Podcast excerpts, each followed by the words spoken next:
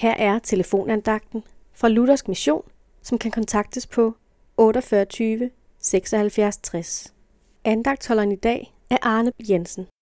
I Titus brev, kapitel 2, vers 14, læser vi, Han gav sig selv hen for at løskøbe os fra al slags lovløshed og skaffe sig et rent folk som sin ejendom, ivrigt efter at gøre gode gerninger.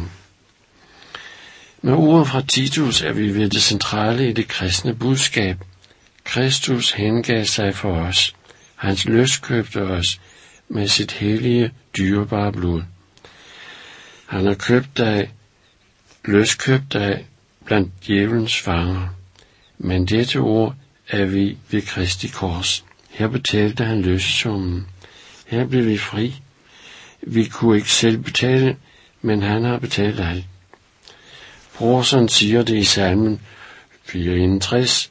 Hvem vil mig fordømme Jesu blodstrømme? Sænker jeg mig i? Gud for alle riger dømmer selv og siger, denne han er fri. Fri ved Jesus soning af verdens synd.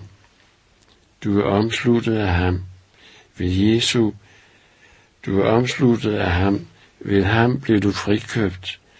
Du kan ikke som en kristen gøre, hvad du vil. Vi er købt til at høre ham til. Vi er blevet hans ejendom. Han vil rense sig et ejendomsfolk her på jorden.